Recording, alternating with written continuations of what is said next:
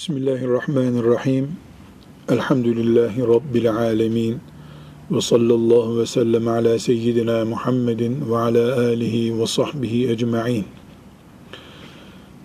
Riyazu Salihinden 154. hadisi şerifteyiz. Erkam yayınlarının baskısını takip ediyoruz. Hadisi şeriflerin sıralamasını ve ana tercümesini bu kitaptaki e, kurala göre alıyoruz. Hadisi şeriflerimiz insanların İslamiyeti bir denge üzerinden yaşamaları, aşırı gitmemeleri üzerine tavsiyelerde bulunuyor. 154. hadisi şerifi dinleyelim. Sonra da bu hadisi şeriften ne anlamamız gerektiğini de beraberce inşallah tahlil ederiz. Hafız Efendi dinleyelim.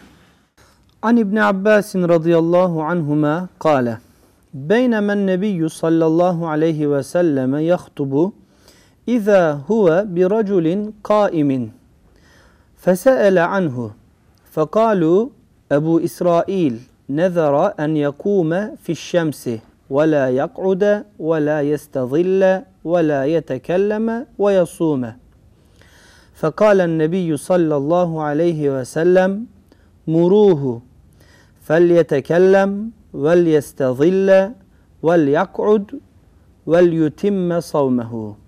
Ravahul Bukhariyyü. Abdullah İbni Abbas radıyallahu anhuma şöyle dedi. Nebi sallallahu aleyhi ve sellem insanlara hitap ederken ayakta duran bir adam gördü ve onun kim olduğunu sordu. Ashab-ı kiram o Ebu İsrail'dir. Güneşte durmayı, oturmamayı, gölgelenmemeyi, konuşmamayı ve sürekli oruç tutmayı adamıştır dediler. Bunun üzerine Nebi sallallahu aleyhi ve sellem ona söyleyin konuşsun, gölgelensin, otursun ve orucunu tamamlasın buyurdular. Sallallahu aleyhi ve sellem. Yer Medine-i Münevvere. Resulullah sallallahu aleyhi ve sellem Efendimiz hutbe irad ediyor. İhtimalde bu hutbe bir cuma namazındadır. Ama bu elimizdeki hadis bilgisinde kesin değil. Resulullah sallallahu aleyhi ve sellem konuşma yapıyor. Mescidin dışında ayakta duran bir adam dikkatini çekmiş. Adam açık arazide ayakta duruyor. Buyurmuş ki kim bu adam? Demişler ya Resulallah Ebu İsrail. Adamın künyesi böyle. Ebu İsrail. Bildiğimiz İsrail ile bir ilgisi yok. Adı böyle diyelim. O Ebu İsrail'dir demişler. Adam bir ibadet maksadıyla güneşte durmayı, ayakta kalmayı adamış. Hep oruçlu olacağım, hiç gölgeye geçmeyeceğim, hiç oturmayacağım demiş. Şimdi bir açlık grevi gibi bir şey var ya, bir tür öyle bir ceza vermiş kendisine. Bunu adak yapmış ama. Sallallahu aleyhi ve sellem buyurmuş ki, söyleyin ona, gölgeye geçsin, otursun, dinlensin, orucunu tamamlasın. Madem oruç tutacağım, orucunu tamamlasın. Ama ayakta durmasın, güneşin altında durmasın. Buyurmuş. Yer Medine olunca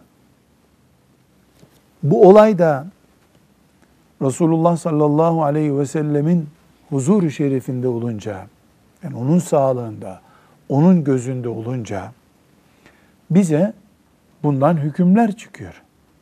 Biz kıyamete kadar her ne varsa Medine'de Resulullah sallallahu aleyhi ve sellemin huzurunda, sağlığında meydana gelmiş, onun notunu alıyoruz. Müslümanlığımızla, ibadetimizle ilgili ahiret kazanmak için onu ölçü alıyoruz kendimize. Adam ne yapıyor? Güneşin altında duruyor. Dinimizde güneşin altında durmak diye bir ibadet var mı? Yok. Adam Allah için ne yapmaya çalışıyor? Güneşin altında durmaya çalışıyor. Ne yapıyor? Ne adamış? Hiç oturmayacağım demiş.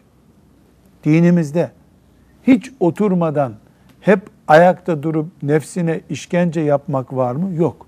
Böyle bir ibadet de yok. Ama adam ben oruç tutacağım demiş. Oruç bir ibadet. Dolayısıyla oruç tutacağım dersen bu bir adak olur. Peygamber sallallahu aleyhi ve sellem ne buyurur? Söyleyin ona. Otursun. Gölgeye geçsin. Orucunu tamamlasın.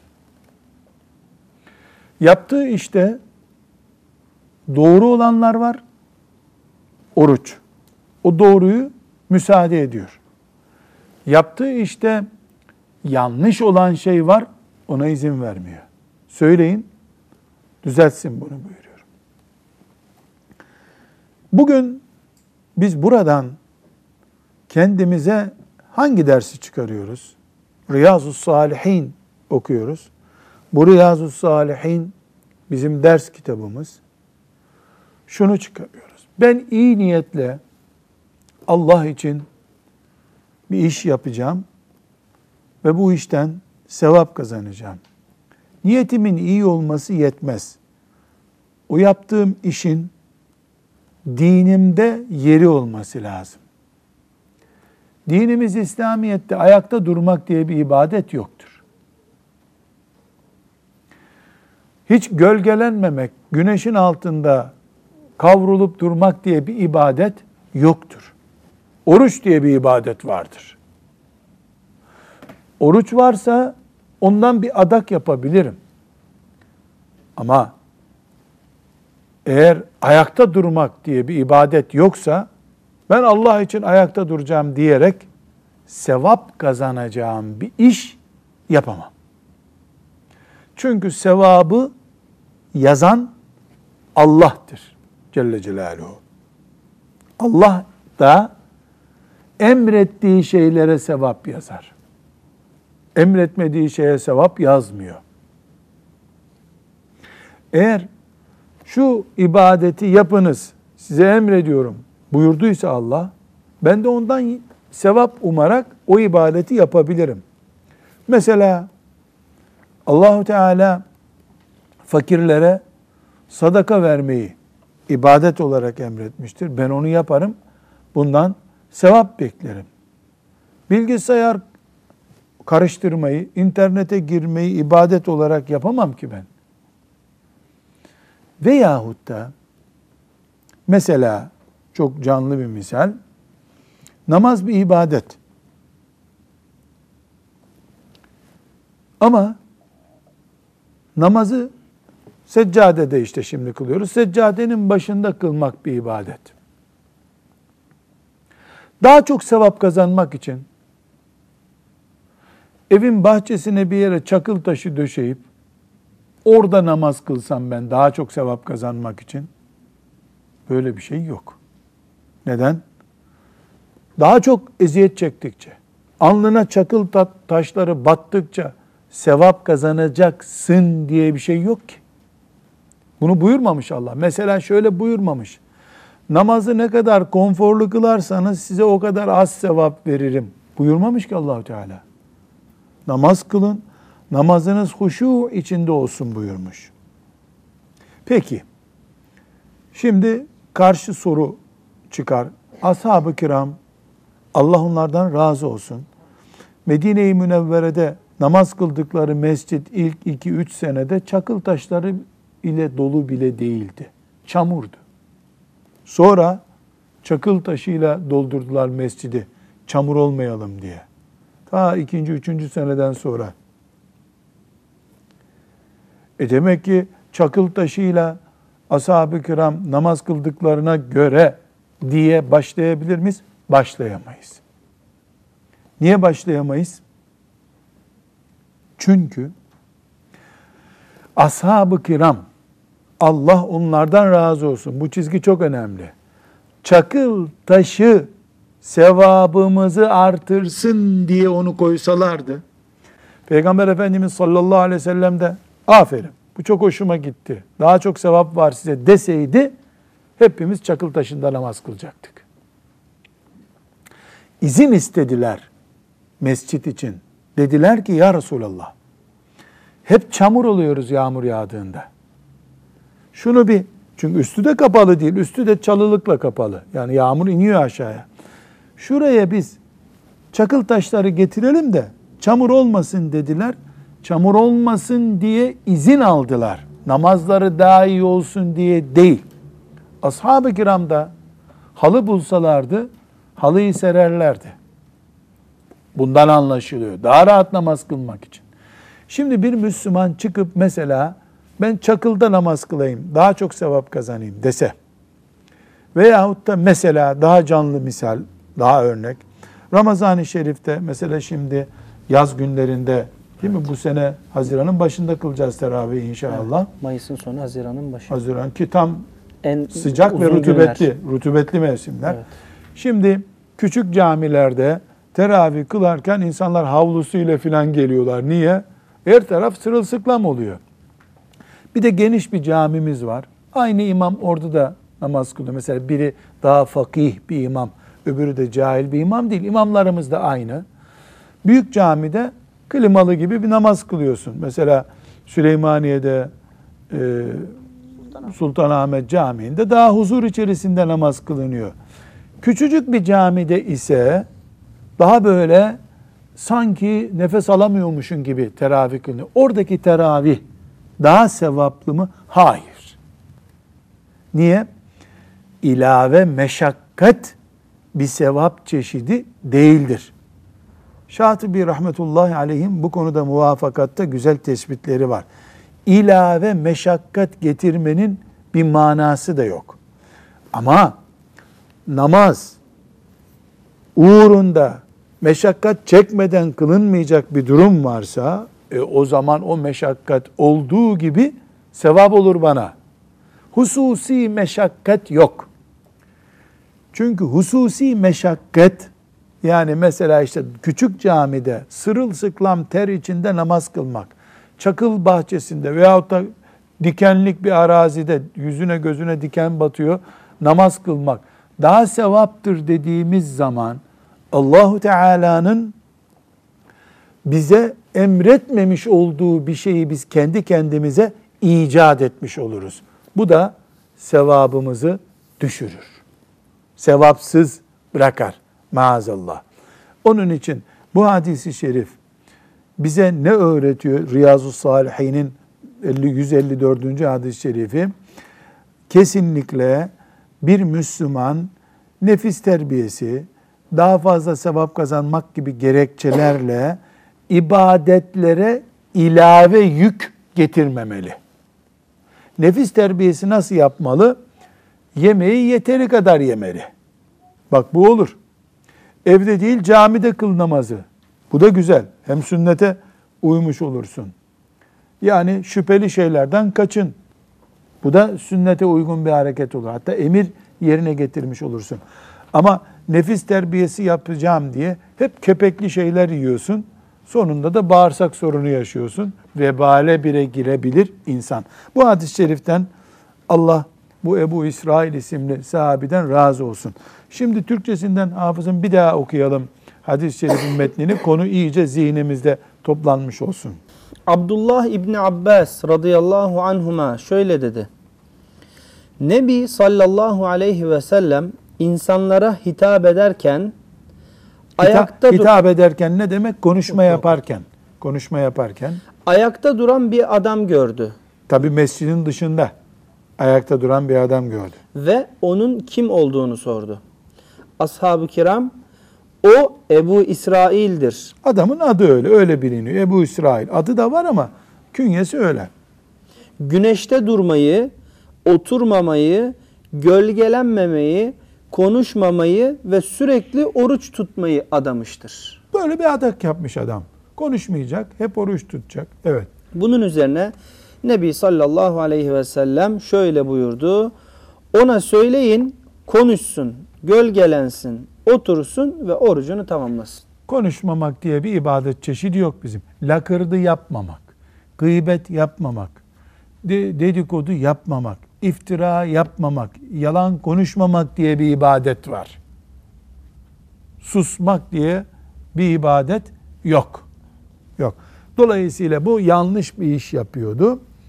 Yanlış işini Resulullah sallallahu aleyhi ve sellem düzeltti. Burada çok narin bir dipnot var. Resulullah sallallahu aleyhi ve sellem tam anlamıyla burada hikmetli bir öğretmen görüntüsü veriyor. Bir, merak ediyor nedir bu sorup öğreniyor. Kimdir bu? Ne yapıyor bu adam burada? Soruyor. Cevap veriyorlar. İki, orada o adamın yaptığını kınayan, ayıplayan, bu ne biçim iş, ben böyle mi tembih ettim diyen bir kınama konuşması yapmıyor. Yapmasında uygunluk olanları açıklıyor, oruç tutsun diyor. Uygun olmayanlara da söyleyin yapmasın diyor. Öğretmen, hikmetli bir öğretmen, mübelliğ, davet eden, insanlara rahmet aşısı yapmaya gelmiş bir peygamber sallallahu aleyhi ve sellem böyle olur. Bunu bu uslubunu Resulullah sallallahu aleyhi ve sellemin yani söyleyin ona yanlış yapıyor. E, Böyle yapmasın. Şöyledir doğrusu üslubu anne ve babaların üslubu olmalı. Muallimlerin üslubu olmalı. Hoca efendilerin üslubu olmalı. Üslub bu sallallahu aleyhi ve sellem Efendimizin. Bu hadisi şerifte 154. hadis-i şerifte nezir ile ilgili hükümler var. Nezir nedir? Adaktır. Adak yapmak. Türkçe'de adak kelimesi koç kesmek anlamına biliniyor. Adak adak yaptım yani koç keseceğim. Halbuki adak yapmak ibadet olan her şeyle mümkündür.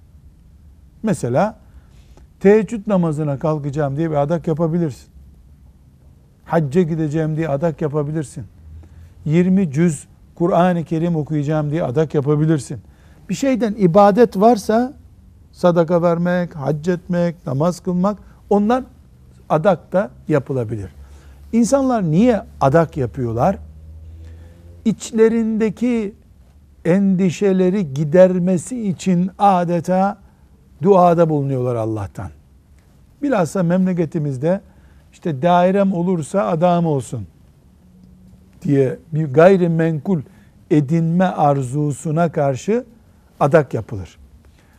Ee, bilhassa askere giden çocukların anneleri adaklar yaparlar. Ee, bir mahkeme yıllarca sürünce ondan usandığında mahkemesi olanlar işte bu mahkeme hayırla sonuçlanırsa adak yapıyorum derler. Bunun hükmü nedir dinimizde? Bir kere teşvik edilmiş bir sünnet değildir adak yapmak. Mesela misvak kullanmak, Ramazan-ı Şerif'te oruç tutuyoruz, hurma ile iftar etmek sünnettir değil mi? Ne demek sünnettir? Peygamberimiz sallallahu aleyhi ve sellem yapın bunu diye nasihat buyurmuş bize. Ama bu öyle bir sünnet değildir. Hatta bazı alimler hoş bile görmezler bunu. Çünkü Efendimiz sallallahu aleyhi ve sellem buyuruyor ki adak yapmak kaderi değiştirmez. Sen adak yaptın diye oğlun askerden sağlam gelmez. Kader ona orada ölüm yazıldıysa ölüm olur o. Adak yaptın diye mahkeme iyi sonuçlanmaz. Adak hiçbir şeyi değiştirmiyor. Altı çizilecek bir uyarısı var Efendimiz sallallahu aleyhi ve sellemin. Ne buyuruyor? Allah cimriden sadaka çıkarır böylece buyuruyor. Adak yapanı Allah cimri görüyor aslında. Çünkü o iyi bir adam olsa oğlum askere gidiyor sadaka vereyim her ay o dönene kadar şu kadar sadaka vereyim der. Şat koşuyor Allah. Sağlam gönderirsen çocuğum için sadaka vereceğim diyor. Adak keseceğim diyor. Ee, bu da işte hoş görülen bir şey değil ama haram da değil. Suç da değil. Adak yapılabilir. Ne adadıysa onu yapacak. Tabii ki adadığı şeyin yasak bir şey olmaması lazım ama. Yasak bir şeyden adak caiz değil. Mesela arkadaşlarla toplanıp e, şöyle bir alem yapacağız dese maazallah bu haramla adak olur mu hiç? Böyle bir şey olmaz. Ne adadıysa mesela işte üç gün oruç tutacağım, üç gün oruç tutacak, koyun keseceğim, koyun kesecek. Ekonomik bir şey olduğu zaman bu, mesela koyun keseceğim dediği zaman da o yaptığı adak başkasına sadaka olarak vermesi gereken bir hüküm taşır. Kesip adağı kendi evde yiyemez bir daha. O başkasının, fakir fukaranın hakkı olur. Adak bu şekilde önemli bir ibadettir. Bu ibadeti Efendimiz sallallahu aleyhi ve sellem tavsiye etmemiştir. Yani şöyle buyurmamıştır. Mesela ne kadar adak yaparsanız o kadar işleriniz iyi gider. Böyle bir şey buyurmamıştır. Ama aynı peygamber sallallahu aleyhi ve sellem ne buyuruyor? Sadaka belaları def eder. Sadaka belaları def eder. Buyuruyor. Bundan da ne anlaşılıyor? Sadaka verin de beladan kurtulun anlaşıyor. E, adak yaparsa birisi onun için ne buyuruyor? Cimriden mal çıkarıyor Allah buyuruyor. Cimriden mal çıkarıyor. Demek ki hoş görmüyor bunu ama yasakta değil. Bu hadisteki Ebu İsrail denen zat, Allah ondan razı olsun bunları konuşmamıza vesile oldu. İslamiyet'i yeni öğrendiği için aklınca ben de iyi bir şeyler yapayım dedi. Böyle bir şey yaptı, yanlış yaptı. Efendimiz sallallahu aleyhi ve sellem onu düzeltti. Düzelince o da geçti mescitte orucunu devam etti. Yani itiraz etmedi şüphesiz. Ben illa tamamlayacağım başladığımı bırakmam diye bir cahillik yapmadı. Yahut da başka bir hoca izin veriyormuş canım deyip de hocalar arası bir böyle dövüş yaptırır gibi bir niyetle de yola çıkmadı. Demek ki bu yaptı bu sahabe. Ama İbn Recep el-Hambeli diye birisi var. Onun e, Nevevi'nin Erba'in isimli kitabına yazdığı şerh, o şerhin adı nedir? Cami'ul Ulumi vel Hikam. Zannediyorum Türkçesi de var o kitabın. Yani hadis şerhleri arasında o kitap çok kaliteli. Böyle ilk ona girecek bir şerh kitabıdır. Camiül Ulumi vel Hikam. Arapçada çok farklı baskıları var da ben Türkçesini de gördüm gibi zannediyorum. Ee, yani o hadis şerhi okumak için İbn Recep çok mükemmel. Ee, nereye gidersek gidelim orada 52 tane hadis 50 küsur hadis-i şerifin şerhini yapıyor. O hadis şerhleri bütün alimlerin daha sonra İbn Recep'ten kopyaladığı yani kopyaladığı derken ondan alıp istifade ettik. İbn Recep böyle dedi dedikleri bir kitaptı. Kütüphanemizde Cami'ul Ulumi vel Hikem İbn Recep el Hanbeli kütüphanemizde bu kitap olacak. Hem Arapçası olacak. Güzel bir Türkçe ile yapıldıysa, Arapçası da içinde bereketli şöyle güzel bir Türkçesi varsa Türkçesi de okunabilir. Nitekim Riyazu Salihin'in biz burada Türkçesini okuyoruz. İbn Recep e, rahmetullahi aleyh diyor ki insanın yaptığı işlerin tamamı şeriat kurallarıyla sınırlı olmalıdır. Şeriat kurallarının çatısı altında olmayan hüküm hüküm değildir. Olumlu veya olumsuz bir şeyi yaparken yani yapılsın veya yapılmasın diye yaptığımız işler her neyse şeriat çatısı altında olacak. Hem niyetimiz temiz olacak, sağlam olacak, Allah'ın rızasını kastedeceğiz. Hem de o yaptığımız iş Resulullah sallallahu aleyhi ve sellemin kalitesinde, kuralında bir iş olacak. Medine standartlarına uygun olacak. Şimdi Ebu İsrail denen bu zat, Allah ondan razı olsun. Ne yaptı? Kendi kafasından bir iş yaptı. Belki de var ya şimdi bunu memleketimizde yapsa örnek Müslüman diye takdir edilirdi herhalde. Allah maşallah ne sabırlı adam ya. Efendimiz sallallahu aleyhi ve sellem gerekçesini sormadan yasak getirdi. Çünkü Allahu Teala yuridullahu bikum el yusra ve la yuridu bikumul usru buyuruyor. Allah sizin için kolaylık istiyor. Zorluk istemiyor. Dinimizin temel prensibi e, kesinlikle Müslümanın kaldırabileceği şeyleri yapmasıdır. Kaldıramayacağı şeylere girdiği zaman Müslüman sonra vebale girer. Ayakta durmak diye bir ibadet yok. Sus pus olmak diye bir ibadet yok. Şemsiyesiz güneşte durmak diye bir ibadet yok. Ben e, belki bugünkü nesil açısından iyi bir örnek değil çünkü bilinmiyor. Bundan işte 90 yılına kadar Körfez Savaşı diye bir savaş vardı. O savaşa kadar e, Türkiye'den hacca iki türlü gidilirdi. 60'lı yıllara kadar üç türlü gidiliyordu. Gemiyle de gidiliyordu.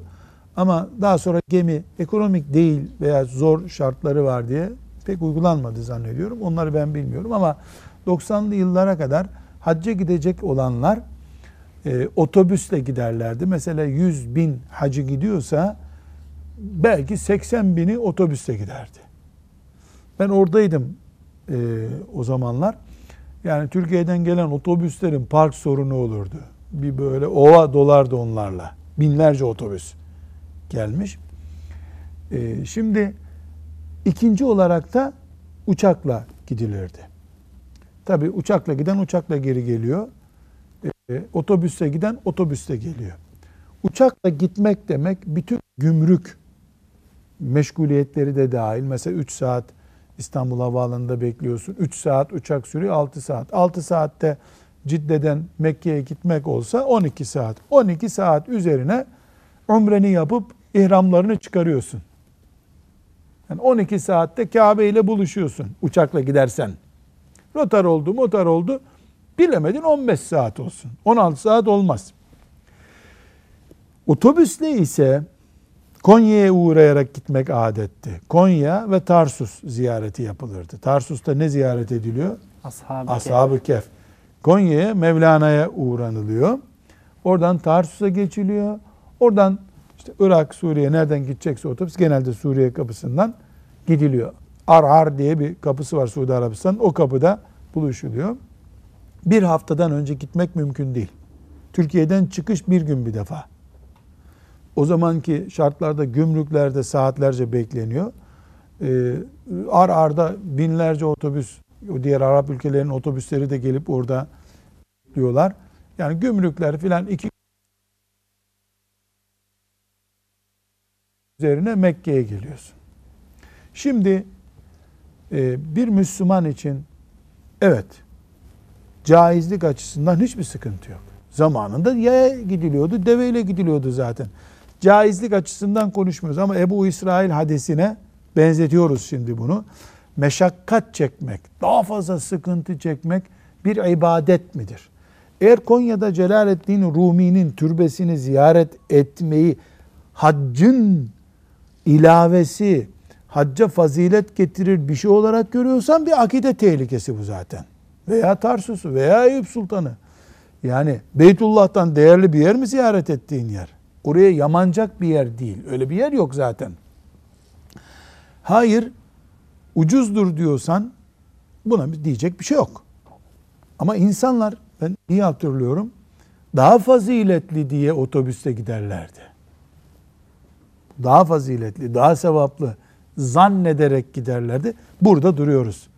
Böyle bir e, fazilet yok. Bunu sen kendin koydun bu kuralı diyoruz. Bu kuralı Allah koymadı. Peygamberi koymadı. Sen koydun. Sen koyduğun için de bir değeri yok zaten diyoruz. Çünkü prensibimiz ne? İlave bir meşakkat almak ibadet değildir. Uçakla 10 saatte gidilen bir yerde gidip de 6 gün fazla Kabe'yi görmek mi faziletli? Daha iyi. Kabe'yi görecek yerde gümrükçülerle cedelleşmek mi daha iyi? O otobüslerde kavga gürültü. İşte ilk gün hacı efendiler böyle tatlı muhabbetlerle filan işte birbirlerini selamlar, muhabbetler ama Yol iki gün, üç gün olunca herkes sinir küpü oluyor. Sen orada yanlış durdun, burada yanlış durdun. Onun için bu yani yalnız hacca otobüste gidilmez diye bir şey anlaşılırsa onu demiyoruz. Caizlik değillik açısından değil veyahut da uçakla gitmek 10 bin liraya mal oluyor. Otobüste gitmek de 3 bin liraya mal oluyorsa mesela e Müslüman elbette otobüste gider. Yürüyerek de gider o zaman. Kastımız ne bizim burada? Müslümanın oturup e, daha fazla sevap kazanacağım diye yollarda sürünmesi var mı? Uçak varken yok. Böyle bir ibadet yok. Bunu günlük hayatımıza da uygulayabiliriz. Mesela astım hastası bir Müslüman. Filan camide klima da var. Rahat namaz kılınıyor orada. E, ben klimasız camide kılayım demeli mi? Hayır. E, Allah'ın nimeti bu klima. Nimetini niye kullanmıyorum? Niye kullanmayalım nimetimizi? Allah verdi. Yasak etmedi bunu. Bu mantıkla e, bakmamızı sağlıyor bu hadisi şerif. Ebu İsrail hadisini bir daha şimdi okuyalım Hafız Salih. Ondan sonra bundan çıkardığımız genel kurallara döneceğiz. Abdullah İbni Abbas radıyallahu anhuma şöyle dedi. Nebi sallallahu aleyhi ve sellem insanlara hitap ederken ayakta duran bir adam gördü ve onun kim olduğunu sordu. Ashab-ı kiram o Ebu İsrail'dir. Güneşte durmayı, oturmamayı, gölgelenmemeyi, konuşmamayı ve sürekli oruç tutmayı adamıştır dediler. Bunun üzerine Nebi sallallahu aleyhi ve sellem ona söyleyin konuşsun, gölgelensin, otursun ve orucunu tamamlasın buyurdular. Sallallahu aleyhi ve sellem. Allah ashab-ı kiramdan razı olsun. İbn Abbas'tan razı olsun. Bu hadis-i şerifi bize nakletti. Bundan net kurallar çıkarıyoruz. Zaten bu bölüm Nevevi'de bu bölüm ibadetlerde dengeli olmak, aşırı gitmemek, e, muvazeneyi bozmamak üzerine kurulu. Bu hadislerin toplamından kurallar çıkarıyoruz. Bir, dinimiz ibadette bile denge istiyor bizden. Hatırlar mısınız derslerde görmüştük. Severken aşırı gitmeyin. Bir gün sözünüzü geri almak zorunda kalırsınız buyuruyordu değil mi Efendimiz sallallahu aleyhi ve sellem? Buğz ederken de her şeyi kesip bitirme. Manevra kabiliyeti bırak kendine. Yani yüzde doksan kapat kapasiteyi geri dönecek bir alan bırak. Kapıları hep kapata kapata gidersen kendi yolunu bitirirsin. Buyurmuştu değil mi sallallahu aleyhi ve sellem efendim? Yani severken bile bir itidal, denge, aşırı gitmemek. İbadette de denge dinimizin esası. Hadis-i şeriflerden bunu görüyoruz. İki, dinimiz bize yaşayacağımız hayatı tarif ederken, yapacağımız ibadetleri tarif ederken, iman edeceğimiz şeyleri öğretirken, cihadı öğretirken, ticareti öğretirken realiter bir dindir. Uçuk kuralları olan bir din değildir. Bu zat iyi niyetle konuşmayacağım değil mi diyor. Aslında yani ne güzel la gıybet yapmayacak adam. Ama gıybet yapmamak, yalan konuşmak diye bir disiplini olmalı insanın. Konuşmamak diye değil. Susma orucu diye bir oruç yok. Ne var? Lüzumsuz söz konuşmama prensibi. Bunu yapmalı insan. Lüzumsuz konuşmamalı. Lüzumsuz konuşmamak realiter bir tavırdır. Hayatta lüzumsuz konuşmayan insan saygın insandır. Konuşmayan insansa özürlü insandır. Engelli insan. Niye konuşmuyorsun? Dinimiz emrederken de yasaklarken de realiteye uygun olanı yapıyor. Göklerde bir kanatlı kuş var gidin onu yakalayın demiyor. Önünüzdeki avı yakalayın buyuruyor. İslamiyet'in özel. Üçüncü özellik Efendimiz sallallahu aleyhi ve sellem hayatla yüz yüze yaşamamızı istiyor. Bukhari'deki hadis-i şerif neydi? Seddidu ve karibu. Seddidu ve karibu ve ebşiru ve esta'inu bil gadveti ve ravhati ve dülceti ve şey'un minel dülceti. Yani ne demek? Biraz oradan, biraz buradan alın, bir araya getirin. Sonra da müjdeli olun, umutlu olun. Biraz sabah yapın, biraz akşam yapın, biraz da geceden katın ama umutsuz olmayın buyuruyor. Yani hem realiter bir emir ve yasak listesi var diyoruz. Sonra da diyoruz ki hayatla yüz yüze Müslümanlık yaşanacak. Kaçarak değil. Dördüncü gerçeğimiz ibadet gerçeklerini Efendimiz sallallahu aleyhi ve sellemin getirdiği standardı konuşuyoruz.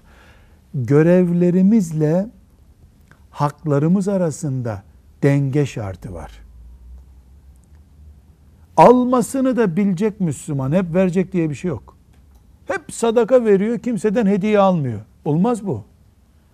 Görevlerimizle haklarımız arasında herhangi bir şekilde dengesizlik yapamayız. Hem Müslüman görevlerini yapmıyor ama sadakasını hep istiyor. Hep haklarını istiyor. Öyle değil. Veya tersi de değil. Senin olanları almasını bileceksin. Vermek gerektiğini de vereceksin. Namaz kılmak da senin görevin. Uyumak da senin görevin. Namaz vazifen, uyumak hakkın. Yemek yemek hakkın ama helal yemek vazifen. İkisi arasında denge kuracağız. Beşinci bu hadisi şeriften e, öğrendiğimiz Ebu İsrail hadisinden öğrendiğimiz beşinci gerçek Resulullah sallallahu aleyhi ve sellemin medizesinde onu görüp Müslüman olmak gibi büyük bir şerefe ulaşmış insanlar bile o toplum bile sahabe toplumu bile nasihatle ayakta durdular. Nedir nasihat? Müminlerin birbirlerine hakkı tavsiye etmesi, doğruyu söylemesi. Yani Resulullah sallallahu aleyhi ve sellemin Medine'sinde herkes doğru yapıyor. Herkes doğru yapılması için uğraşıyor. Herkes doğru yapıyoruz diye bir şey yok. Bak Ebu İsrail sahabe görmüş bir peygamber. Peygamber bir sahabi yani peygamber görmüş bir insan. Ee, orada peygamber sallallahu aleyhi ve sellem konuşma yapıyor. Onu dinlemekten daha büyük bir görev var mı? Gitmiş güneşin altında oturuyor orada. Niyet güzel olabilir. Sonuç yanlış. Nasihat ne oldu? Söyleyin, böyle yapsın. Dolayısıyla kıyamete kadar toplumumuz hangi kaliteye ulaşırsa ulaşsın, nasihat bizim birbirimizi payandaladığımız, destekleyip ayakta tuttuğumuz sistemimizin adıdır. Altıncısı, din uyuma dinidir. Uydurma dini değildir. Resulullah'a uyacaksın. Aleyhissalatü vesselam ashab-ı kirama uyduracaksın, uyacaksın. Bid'at uydurmayacaksın. Ebu İsrail ne yaptı burada? Kendiliğinden bir şey uydurdu. Aferin bekliyordu, azar işitti. Din ilave bir şey kabul etmez. Resulullah ne yaptıysa aleyhissalatü vesselam ashab-ı kiram neyi ibadet diye yaptılarsa ölçü odur. Ve yedincisi bu hadis-i şeriften çıkardığımız yedinci gerçek iyi bir Müslümanlık iyi bir arkadaş ortamında yaşanır.